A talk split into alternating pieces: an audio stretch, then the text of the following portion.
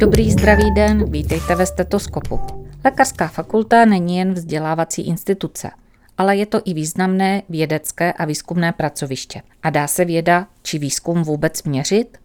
Dá se v těchto disciplínách soutěžit? Pokud ano, tak dnes tu máme medailisty a třeba budoucí držitele Nobelovy ceny. Z Ústavu histologie a embryologie k nám přišli doktorka Zuzana Koledová a student všeobecného lékařství Jakub Sumbal, kteří nám prozradí, jak se dělá věda. Doktorka Koledová, mladá velmi úspěšná vědkyně, která pro názornou ukázku rakovinového bujení sáhne i po květáku. Pochází ze Slovenska, v Bratislavě získala magisterský titul, v Olomouci PhD. Jako postdoc Nezaměňujte za poskok. Působí v anglickém Manchesteru a to už byl jen krůček na lékařskou fakultu. Životem se snaží protančit, pokud ji zastihnete doma, bude mít na sobě asi kuchyňské rukavice. Jakub jako přivnický rodák bydlící v Brně. Jakub dnem i nocí bádá, řadí se mezi takzvané prsaře a rád by se jednou věnoval onkologii. Ač student šestého ročníku sám již vyučuje, s čím má bohaté zkušenosti už z základní školy, kde doučoval spolužačky chemii i biologii. Prý je to nesnesitelný pípulák a straní se společnosti. Na sociální sítě vyráží zásadně pod pseudonymem. Tak pojďme se společně podívat, jak se peče věda. Hezký den, my vás vítáme u našeho už nečíslovaného dílu, který se jmenuje Jak se peče věda a v čem vám pomůže karfiol a veterinář. I se dnes dozvíme, co značí karfiol a možná i kdo je veterinář. A to nám prozradí dnešní hosté. Vítáme tady paní doktorku Zuzanu Koledovou a studenta 6. ročníku Všeobecného lékařství Jakuba Sumbala. Dobrý den. Dobrý den. Dobrý den, vítejte ve stetoskopu. Než se začneme zabývat vědou, začneme od začátku. Studenti se velice zajímají o počátky a hlavně teď jsme v uchazečské, v uchazečské kampani. A moje otázka teda zní, jaká byla cesta na lékařskou fakultu? U vás, paní doktorko, i u Jakuba. Tak u mňa tá cesta na lekárskú fakultu viedla tak uh, trošku v podstate už pred pár rokmi keď som e, nastúpila na doktorát, ale to nebolo na lekárskú fakultu tu v Brne, ale bolo to na lekárskú fakultu v Olomouci, na Univerzite Palackého. A vlastne tam som počas môjho doktorského štúdia e, pracovala na téme, ktorá bola príbuzná práve aj s témou pána docenta Hampla, ktorý pracuje práve na lekárskej fakulte v Brne. A po rokoch, keď som hľadala ako novú pozíciu, už po skončení postdoktorského mm, štúdia v Manchesteri, tak práve som bola oslovená pánom docentom a prišla som sem. Takže to spojenie tejto lekárskej fakulty vlastne nastalo už vlastne pred tými rokmi s tým doktorským štúdiom. Tady odpovídáme už na první otázku. Za co může veterinář? Takže to je vlastne pravda, áno. Veterinár môže za to, že som skončila na lekárskej fakulte pre ľudí. Jakube, jak to bylo u vás? Tak eh, já jsem se na střední škole na gymnáziu rozhodoval, kam jít dál a protože jsem měl vždycky zájem o přírodní vědy, zejména o biologii, tak eh, medicína byla víceméně jasná volba a lékařská fakulta tady v Brně byla tou první volbou, kterou jsem chtěl a kam se mi teda po přijímačkách podařilo dostat. Takže... Co rozhodovalo o lékařské fakultě na Masarykově univerzitě? Jednak jsem nechtěl do Prahy. A, a, jednak, eh, a jednak jsem viděl, že eh, v Brně je právě program People, do kterého jsem se chtěl, eh, chtěl dostat. A byla to taková motivace, proč jít sem. Když jste se na střední škole rozhodovala, jaká bude vaše životní dráha, figurovalo tam nějak, že budete vědkyně? Rozhodne vždycky už od malička ma bavila veda a poznala som príbehy slavných vedcov, tie ma neskutočne fascinovali. Ale samozrejme ako študentka, ktorá mala vynikajúce známky, tak samozrejme všetci ako predpokladali, že pôjdem na medicínu, ale v tom čase, keď ja som nastupovala na vysokú školu alebo hľadala som si to miesto, tak e, nikde som nenašla práve tie programy, ktoré by spájali medicínu aj s tým výskumom. Tak preto som sa skôr rozhodla pre prírodné vedy, aby som mohla robiť výskum naplno. Takže jste začala v Bratislavě vlastně. Áno, áno, nastúpila som v Bratislave na Univerzitu Komenského a tam som bola vychovávaná v tom vedeckom duchu už úplne od začiatku. Kubo, ty jsi zmiňoval program People. Přibliž našim potenciálním uchazečům, o co jde a trošku takový můžeš dát i pohled zevnitř, pohled účastníka, téměř absolventa, jak, jak to tam vypadá, jestli to stojí za to a tak dále. Tak eh, People je skupinka a, pro studenty medicíny, kteří mají zájem nejenom o to samotné studium, ale i o zapojení se do výzkumu nebo vědy. A v čem to spočívá? Zkrátka každý z nás má nějaký svůj vědecký projekt, na kterém samostatně pracuje v, buď, na, buď v laboratoři, anebo na nějaké uh, klinice.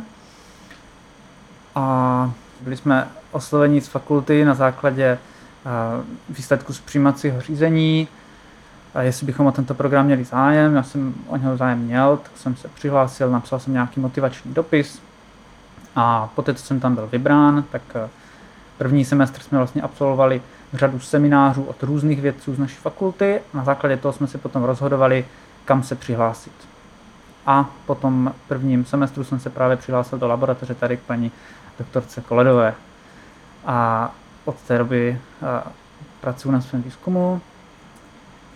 A co to ještě, co to ještě zahrnuje, ten people, je to o pár nějakých přednášek navíc, ale není to nějak, nebo není příliš nějakého kurikula navíc oproti, oproti té klasické medicíně. Je to opravdu o těch samostatných projektech a o té práci v těch jednotlivých laboratořích. Uh-huh.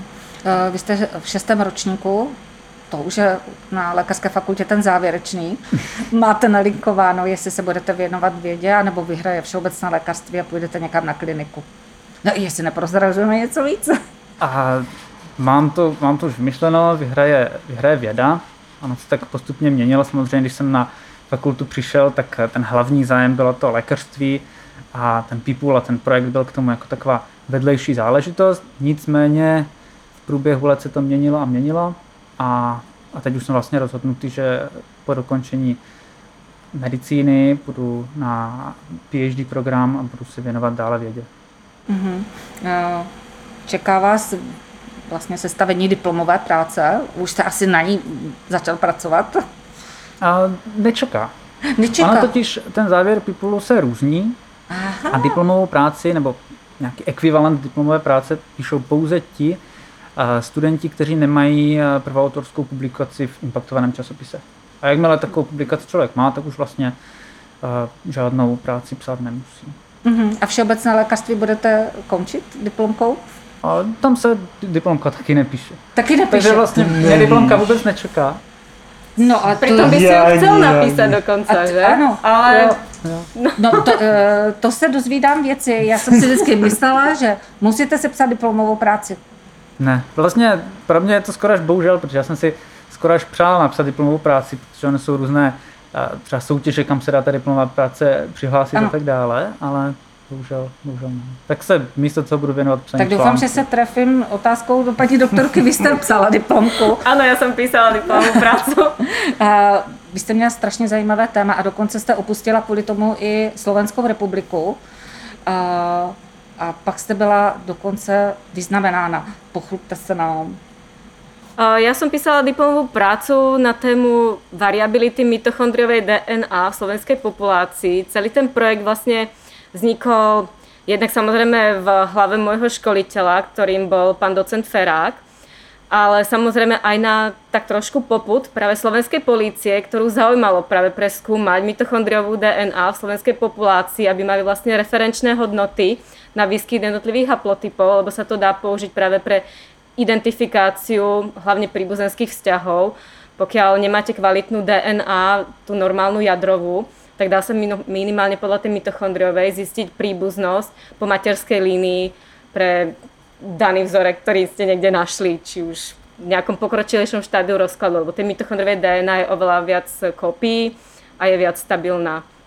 No a vlastne tento projekt eh, som samozrejme robila na vzorkách zo slovenskej populácie A niektoré z tých experimentov a analýz som vykonala na Slovensku, ale práve vďaka spolupráci docenta Feráka s estonským profesorom Williamsom sme vlastne mohli uskutočniť aj cestu, kedy som vlastne vycestovala v rámci študijného programu na pol roka do Estonska a tam som osekenovala všetkých tých nekonečné proste množstvo DNA, ktoré som si priniesla so sebou v kufri normálne. normálne som to priniesla v, kru, v kufri v niekoľkých krabičkách a som tam všetko osekvenovala, zanalizovala všetky tieto a potom som už doma dokončila zase doma na Slovensku uh, tú štatistickú analýzu a spísala tú diplomovú prácu. Tak, ale tu třeštičku na dortu. Ona získala cenu. Um, vlastne asi áno, už sa ani nepamätám, to je tak dávno, ale áno, proste jednak za, jednak za tie výsledky som mala červený diplom, samé Ačka, že a potom vlastně asi je za tu diplomovou prácu. Dobře, tak přeskočíme do současnosti. Čemu se věnujete ve výzkumu teď? Předpokládám, že to bude stejné nebo podobné téma. Tak ano. Přibližte nám. Um, tak v našom výskumu, v, našej laboratóri- v našom laboratóriu sa zaoberáme práve výskumom procesov, ktoré vytvárajú živý organizmus a predovšetkým nás zaujíma mliečna žľaza. A tieto procesy, ktoré študujeme, tie sú preto pre nás zaujímavé, nielen aby sme pochopili tie princípy vzniku orgánov, ale aj preto, lebo sú častokrát zneužívané počas e, rakovinového bujnenia a vlastne odhalenie týchto princípov v normálnom orgáne, v normálne sa vyvíjajúcom, nám práve môže veľa napomôcť k tomu, aby sme pochopili proste túto patogenézu. No a predovšetkým sa teda zaoberáme mliečnou žľazou, ale zaujímavé nás trošku aj iné orgány, pľúca, slzná žľaza alebo nejaké podobné epitelové orgány.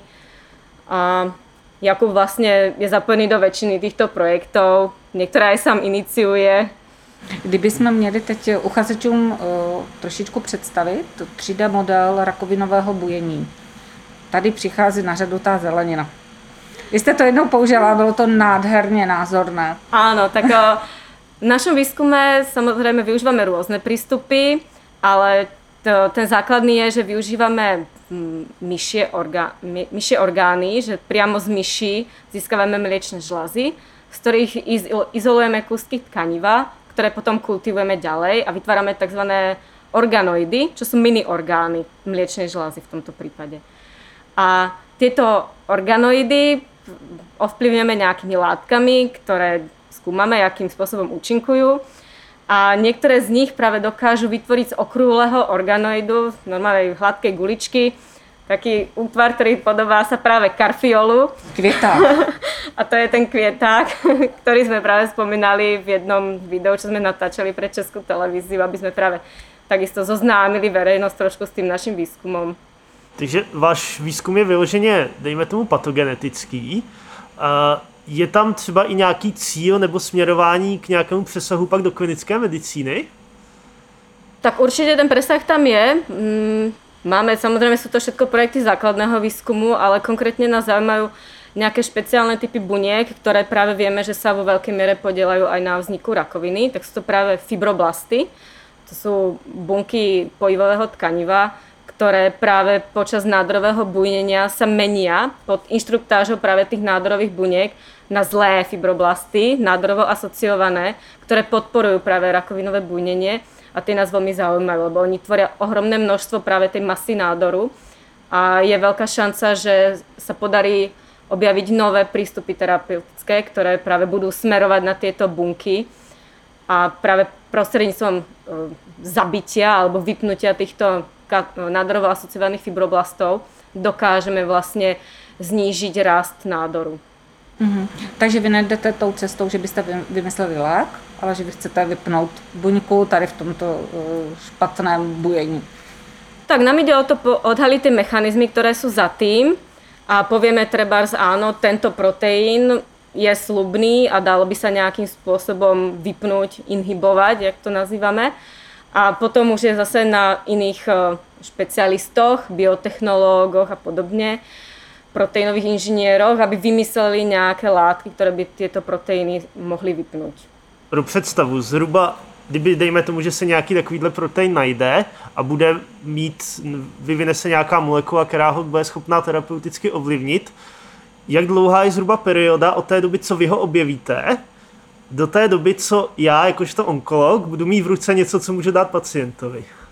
Tak celkovo sa hovorí, že ten preklinický výskum, než sa dostane do praxe, tak je to minimálne 10 rokov. Samozrejme, má to veľa štádií, musí sa to otestovať na zvieratách, až potom to ide cez niekoľko fáz klinického výskumu. A no nie všetko je tak veľmi stimulované ako výskum na covide a vytvorenie covidových vakcín. Takže áno, je, je to proste aj o tom, aký je veľký záujem práve na konkrétny cieľ. A je niečo iné, keď je tam kompetícia štyroch firiem obrovských a idú do toho tie peniaze versus jeden konkrétny proteín, ktorý objavil nejaký vedec. Samozrejme je nás veľa vedcov, veľa prístupov a ide o to vytvoriť, keď tak, keď človek niečo objaví, tak to správne spojenie práve s nejakou to biotechnologickou firmou, čo to ďalej prevezme. Dokážete říct, v jaké fázi se teď nacházíte, když se budeme mluvit třeba o tom desetiletém horizontu? Minus 5 rokov. Takže jsme na začátku. Jsme na začátku ano. rozhodně, jako ještě to potrvá. uh, už jsme to naťukli, jak se tady do tohoto projektu, do tohoto výzkumu zapojili ti studenti. S čím pomáhají, co tam přináší nové? Tak študenti ty prinášajú predovšetkým to nadšenie do práce a trošku aj tej naivity, obzvlášť keď niekto príde naozaj ako čerstvý študent, v podstate moc nepozná, nehovorím tomu, že nerozumiem, tak nevie, ale rozhodne proste prinášajú tie nové nápady a samozrejme tú pracovnú silu, ktorá potom robí tie experimenty. Uh, jak se do toho zapojil Jakub teda? Já jsem zapojil tak postupně, samozřejmě, když jsem s tím projektem začal, což už je vlastně před pěti lety, tak jsem začal opravdu úplně od píky. Já jsem se učil držet pipetu a dělat úplně nejzákladnější experimenty.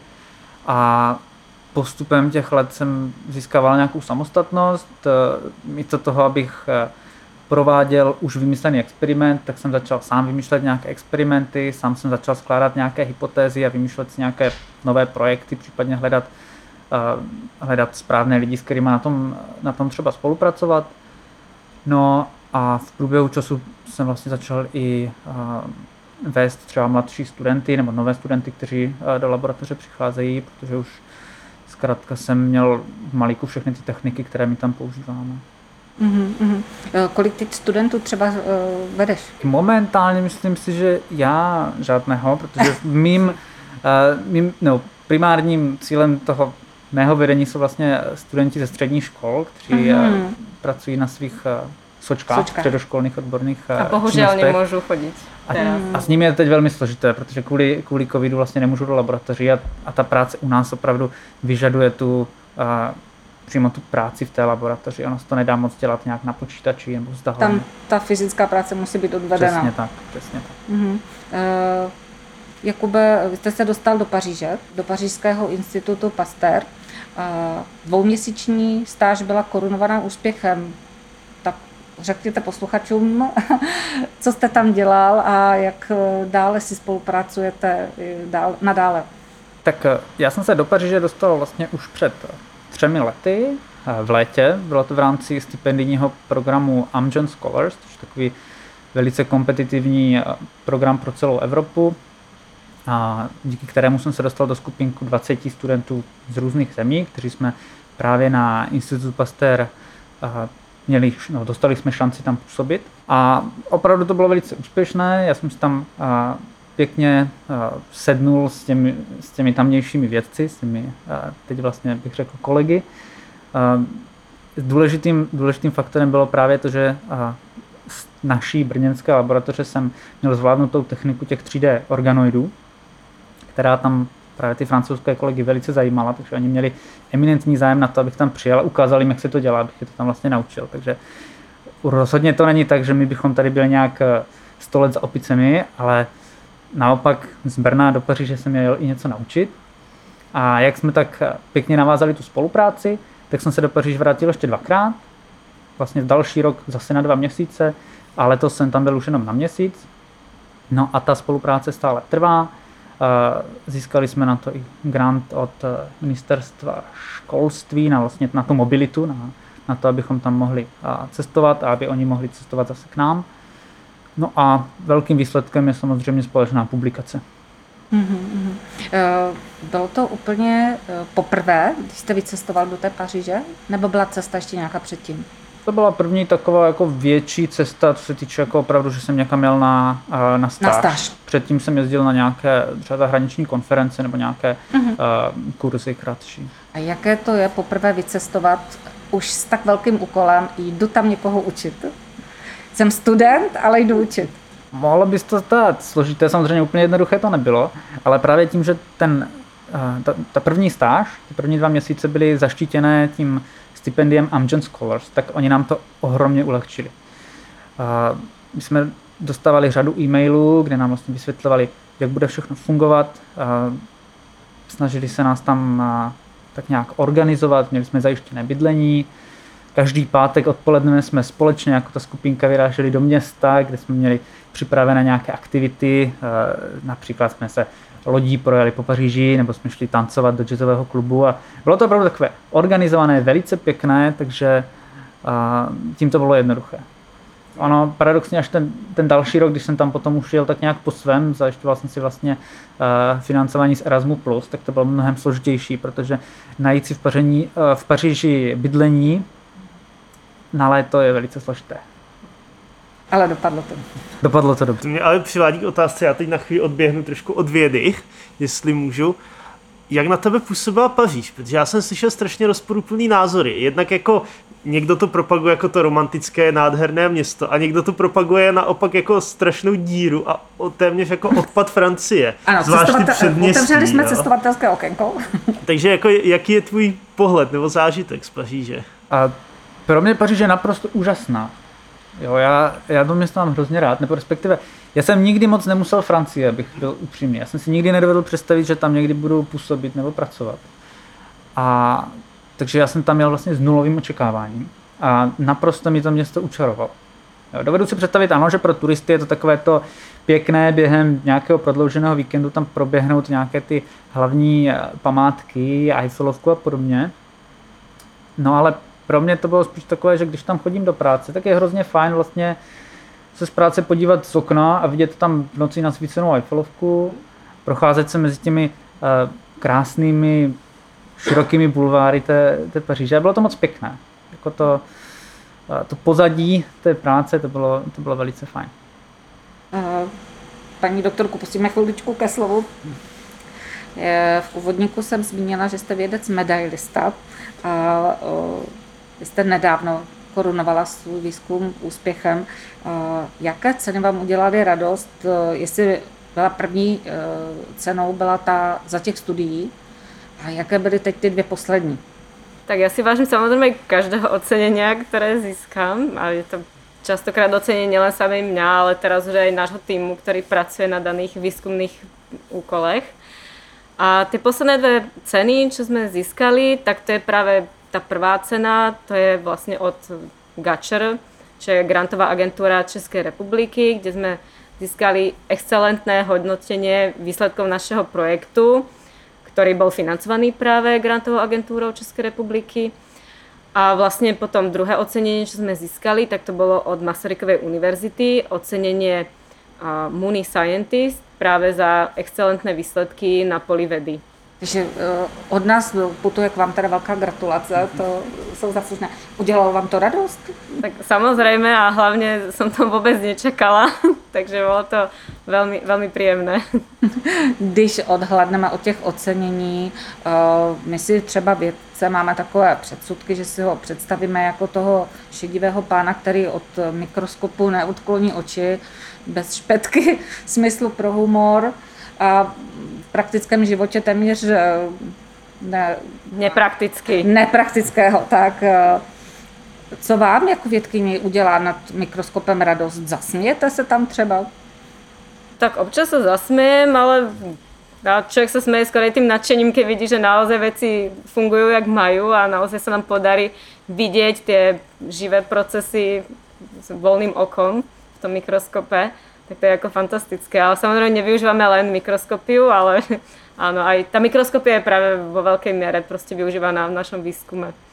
Ale když nám začali kontrahovat organoidy, tak, Tak jsme to se bylo- zasmáli nad Tak mikroskopem. to bolo fantastické, keď nám kontrahujú organoidy, vlastně, To bylo jak z nějakého vědeckého filmu, opravdu, kdy člověk něco vidí a řekne si, prostě wow, toto je A teď si řekne, a pane bože, teď ti koukám pod pokličku.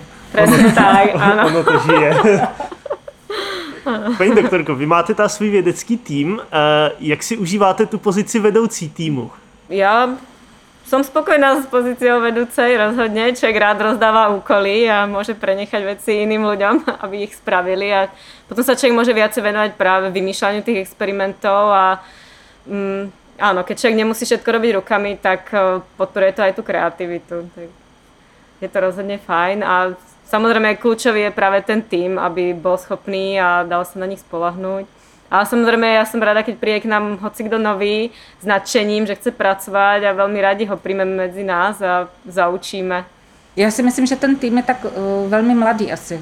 Je mladý a malý, málo početný, takže každému sa dostane tým pádom aj veľa pozornosti. Takže nikto nie je nejakým spôsobom opomíjený, že nemám čas, lebo tu mám 30 ľudí pod sebou. Takže áno. A jsou to samé, uh, samí studenti, nebo máte tam už stále pracovníky? O, v podstate sú to hlavne študenti, povedzme jeden postdoc, povedzme. Je třeba nějak odlišné jako z pohledu vedoucí vést pregraduální studenty, postgraduální a postdoky? Když už jste zmiňovala tu jako naivitu těch úplně jako nejmladších, Tak samozrejme ten vedecký pokrok je tam vidieť, keď niek- ve- versus keď niekto príde úplne na začiatku a po rokoch proste naozaj sa vyvinie do solidného vedca a kri- má to kritické myslenie a zvláda techniky a podobne. Ale rozhodne napríklad nie je úplná korelácia medzi tým, že či je niekto pregraduálny študent alebo študent medicíny people v prvom ročníku versus diplomant. Všetko je to vlastne o tom, jak moc chce ten človek na sebe pracovať a jak veľa času tomu chce venovať. Hm. Uh, život vědce není od 8 do 5, odložím propisku, odcházím domů. Díky konferencím tam máte ale trošičku takové, bych řekla, takový bonus. Mávali sme. Mávali se, mm, to je škoda. Já jsem se vás chtěla právě zeptat na druhé cestovatelské okénko, kam všude jste se už dostali a kde se vám líbilo. No tak v rámci konferencií áno, človek veľa pocestuje a samozrejme nie je to to hlavné kritérium, že navštíviť novú krajinu, tak si tam nájdem nejakú konferenciu, z ktorej naozaj človek to hľadá podľa toho zamerania.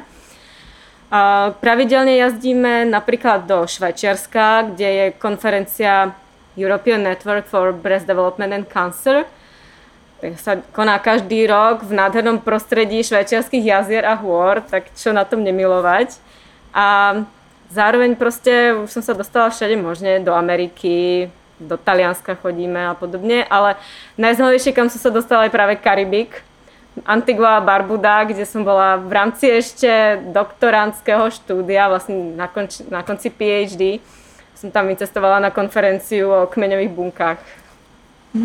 Jakub, jak u vás? Pro mě zatím tím opravdu nejexotičtějším bylo asi to Švýcarsko, kde jsem byl vlastně třikrát eh, letech po sobě, to je opravdu nádherné, je to taková horské, horské městečko Vegis u, u jezera nad tím krásné hory, kde při každé té konferenci je půl dne alokována právě na výlet lanovkou na jednu z těch eh, hor kolem a ten výhled na ty okolní Alpy je úžasný, takže to mě asi vede a jinak ještě kde jsem se dostal tak do Rakouska, samozřejmě do té, do té Francie a samozřejmě obrážím i nějaké konference v eh, tuzemské, takže prostě Mhm, Teď schválně zkus si vzpomenout na svoji první konferenci, kde jsi byl jako aktivní účastník. Jaké to bylo tehdy? To poprvé zažívat, Ja verím, že to přede INBDC všechny. práve v tom Švajčiarsku, nie? Že bola prvá taká konferencia ako medzinárodná, vedecká. no, přemýšlím. Ono jich bylo hrozně moc. Nikdy jsem asi nebyl na konferenci jako pasivní účastník, takže v podstatě já přemýšlím obecně, co byla první konference. Možná, že to bylo právě v tom Švýcarsku, kde samozřejmě ta účast nebyla až tak aktivní, protože to byl jenom, jenom poster, což znamená takový jako plakát, který jsem, který jsem prezentoval. A jestli jsem byl ještě předtím někdy na nějaké české konferenci, možná v Milovech, kde bývá vlastně taky každoroční konference. A ta bývá neskôr. Ono už je to fakt strašně dávno. Takže asi to velký stres nebyl, pokud jste to Myslím, že dokázal to tak... bolo nadšenie, že Že krásne byť medzi spracovať. svojimi, všetci rovnako postihnutí, všetci sa zaujímajú o mliečnú žlázu a nádory mliečnej žlázy. Jo, tak já mám konference hrozně rád. Mě jako, to je jedna z těch eh, nejlepších věcí na té vědě. Vlastně prezentovat ty své výsledky a hlavně dostávat ten, tu, tu zpětnou vazbu od, od těch kolegů a potom zejména na těch eh, mezinárodních konferencích, kde opravdu jsou to už ty, eh, ty persony, které člověk zná z těch publikací, z článků a ty velké osoby toho, eh, toho malého vědeckého pole, v kterém působíme, které potom se přijdou podívat na ten výzkum a se nad tím zadumají a třeba k tomu něco řeknou nebo nějak poradí, tak to je, to je úžasné. A ten stres, tak samozřejmě je tam vždycky i nějaký stres při každé prezentaci, ale myslím, že to je taková nějaká zdravá porce takové trémy, takového toho stresu, která člověka eh, Vyplavení adrenalinu. přesně tak drží nějakým způsobem naprosté ostražitosti a pozornosti. My jsme nakousli už publikace, eh, ta první úplně vaše. eh, Jak se to psalo, s kým jste psal, Tak- o čem byla? První publikace, si myslím, že to je ta v časopisu Development, což byla publikace právě o těch fibroblastech, o těch buňkách, o kterých se tady bavíme, a o jejich roli v uh, formování epitelu. Což znamená, byla to publikace o tom, jak buňky uh, té okolní tkáně, toho vaziva, formují tu funkční tkáň mléčné žlázy. A bylo to zkoumáno právě pomocí těch 3D kultur a nějakých dalších, uh, dalších technik. No a jak se to psalo, tak psali jsme to společně tady s přítomnou doktorkou Koledovou a byla to velice zajímavá práce a my už jsme společně psali teda spoustu publikací a většinou to tak máme rozděleno, že tou mou hlavní složkou té práce je skládání těch obrázků dohromady a případně sepsání nějakého jako hrubého návrhu toho textu, protože vůbec nemůžu Zuzce konkurovat v tom, jakým způsobem ona ovládá angličtinu a, a tu stylistiku jak, jak krásně je schopná potom z toho udělat ten, ten pěkný příběh. Takže, takže hlavně mou, mou a, úlohou je teda dávat dohromady ta data a vytvářet nějaké pěkné obrázky. Říkáš spoustu článků. Kolik jich je teda? Kolik už máš zářezů na kontě? Tak zářezu, ono je to někdy těžko počítat. Myslím, že těch, které jsou oficiálně teda přijaté k publikaci k dnešnímu dni je jich šest. Plus samozřejmě několik dalších je v různé fázi rozepsání, revizního řízení v časopisech a tak dále. No, vzhledem k tomu, že ještě není hotovo se školou, tak to je, myslím, úctyhodné číslo. To je, vychází průměru jeden ročně, to je slušný výkon. To se vychází, ale ten první je vlastně ke konci roku 2019, takže mm-hmm. ono jsme až tak eh, ke konci, jak si přidali na plyny. Sa nazbierali data a konečne sme to mohli všetko spísať. Paní doktorka se dostala ale dál ve své eh, publikační činnosti. Ona nezůstala jenom u psaní. Eh, Vy se téměř uplatňujete i v novinářské profesi. Eh, Děláte zástupkyní šéf-redaktora impaktovaného časopisu, tak se nám teď pochlupte. Um, tak ten časopis, kde robím práve tú zástupkyňu šéf-redaktora, tak to je časopis um, v tom našom obore, volá sa Journal of Mammary Biology and Neoplasia, takže naozaj je to časopis venovaný čisto mliečnej žlaze a jak normálnemu vývoju, tak práve aj rôznym nádorovým procesom, ale aj zápalom a podobne všetko, čo sa toho týka a nielen samozrejme ľudským, ale trebárs tam píšeme aj o kravičkách a podobne, lebo je to strašne zaujímavé práve pre ten mliečný priemysel, že proste treba študovať aj choroby kráv, mám mliečnej žlazy kráv. A, no a vlastne k tomuto som sa dostala prednedávnom relatívne, asi pred pol rokom. Ja už som bola členkou, jak to bolo, editorial board, proste nejakej tej vedúcej skupiny toho časopisu, čo nejakým spôsobom práve dohliada na tú vedeckú stránku a nejakým spôsobom sa snaží formovať smerovanie toho časopisu. Ale tak nejak som sa viacej zapájala rozličnými nápadmi, jak zlepšiť ten časopis, jak ho modernizovať, posunúť trošku viac do 21. storočia, lebo samozrejme už ten časopis existuje nejaké roky. No a v podstate viac menej som dostala tú ponuku od šéf-redaktora, či sa nepridám k nemu, že by som mu s tým pomáhala, tak som to vzala a zatiaľ ma to baví. Tá práca obnáša predovšetkým sledovanie tých článkov, čo tam posielajú rôzni autory z celého sveta samozrejme, sledovanie toho revízneho konania, hľadáme vlastne tých externých hodnotiteľov tých článkov, dohliadame na kvalitu tých publikácií, ale samozrejme riešime aj nejaké problémy, ak tam vyvstanú.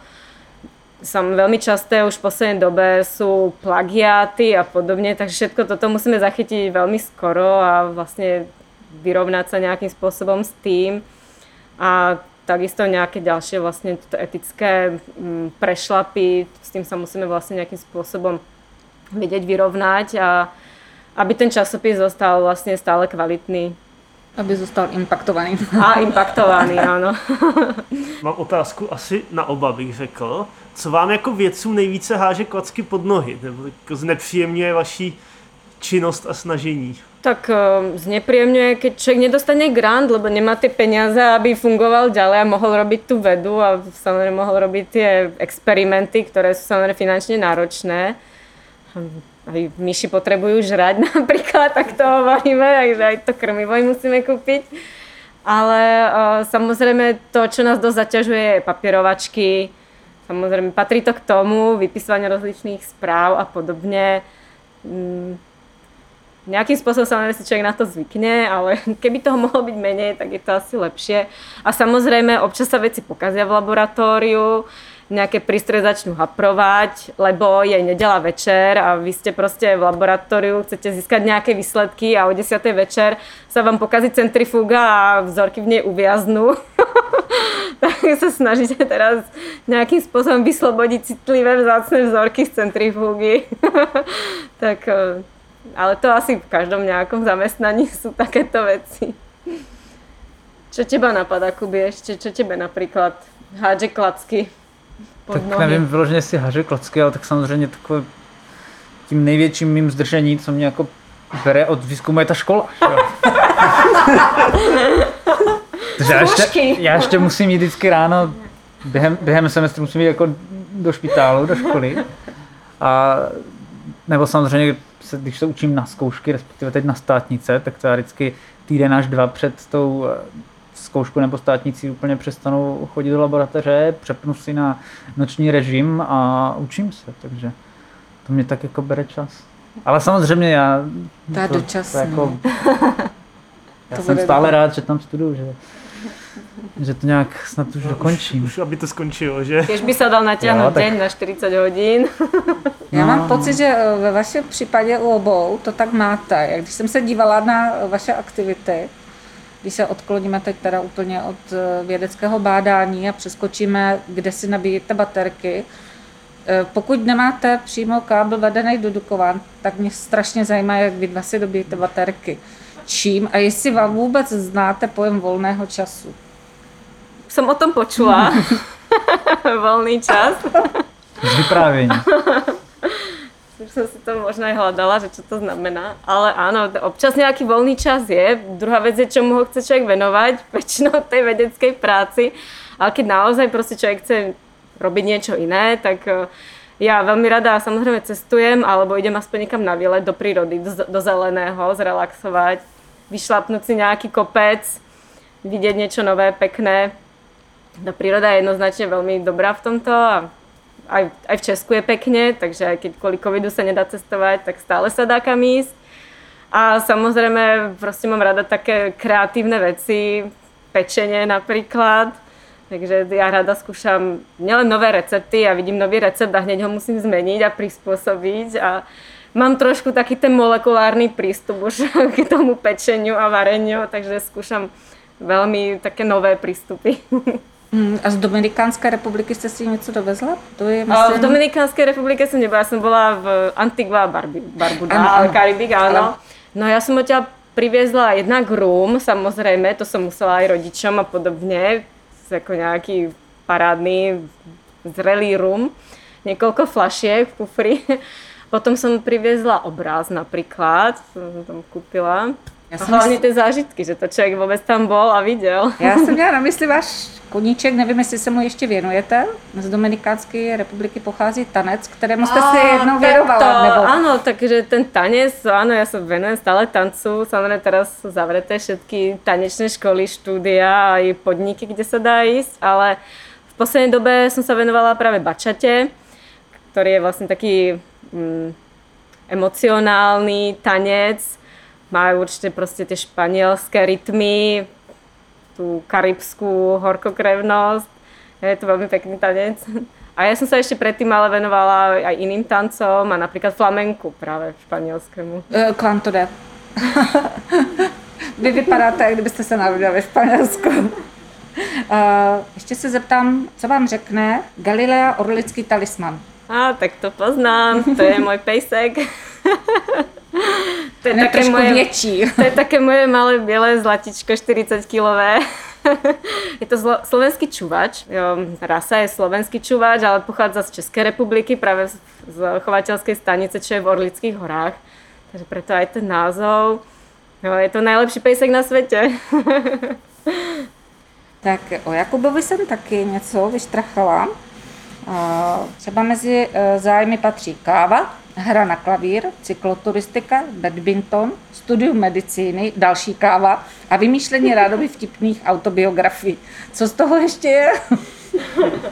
Tak já myslím, že většina z toho ještě je platná. No toho A- studia, to už jsme si ujasnili, že to zdržuje akorát. Ano, ne, tady hodlo ještě. studium sklouzlo do pole hobby. Studium, studium medicíny je moje největší hobby. Jako, jako, nebo zabírá nejvíce času. Neříkám, že mám úplně nejradši. A zabírá určitě nejvíce času z těch, těch volnočasových aktivit. Samozřejmě ta cyklistika, ta stále platí.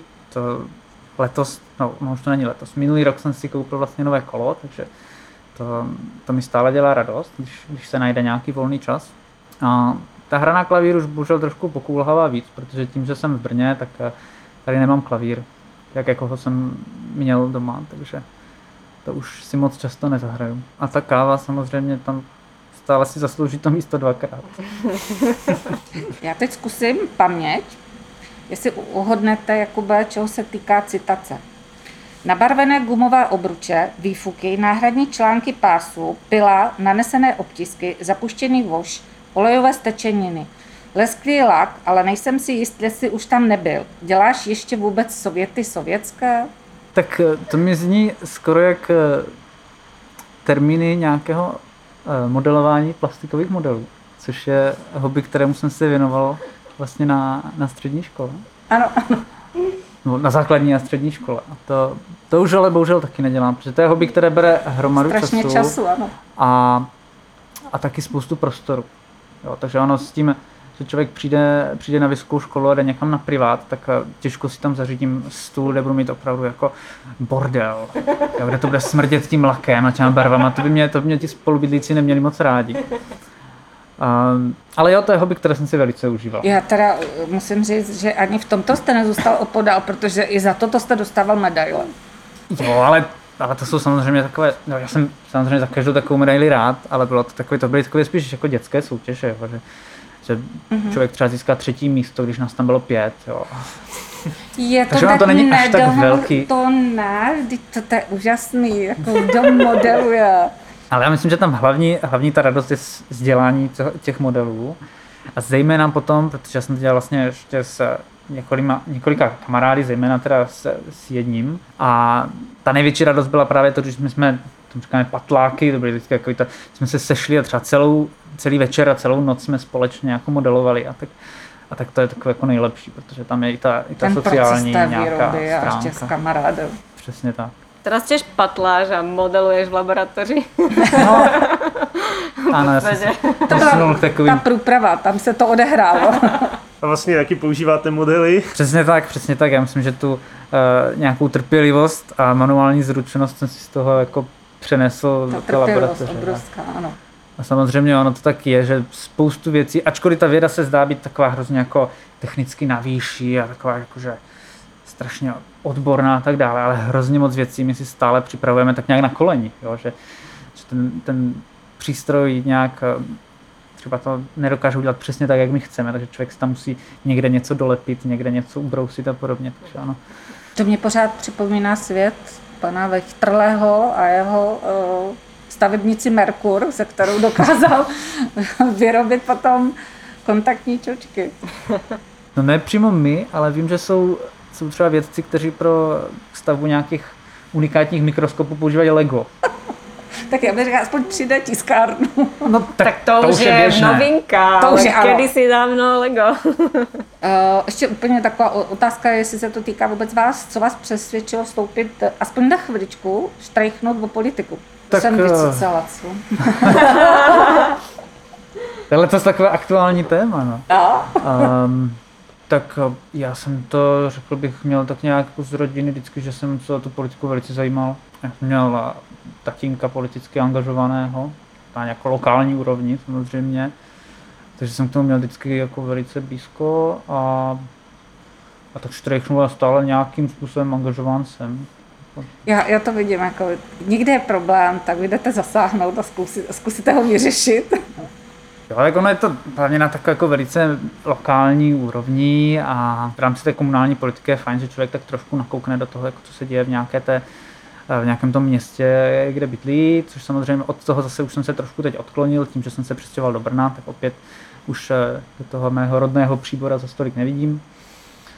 Ale samozřejmě se o politiku dále zajímám a velice rád o ní diskutují a snažím se přesvědčit eh, přesvědčit lidi o té, o té správné cestě. Tak bohužel s politikou jsme skončili, teda až se mě nechce. A na závěr bychom mohli, zkuste, už jsme se bavili o tom, že nás poslouchají určitě uchazeči, zkuste je nějak nalákat k nám do Brna na lékařskou fakultu. Proč je lepší než všechny ostatní? Proč by měl jít sem?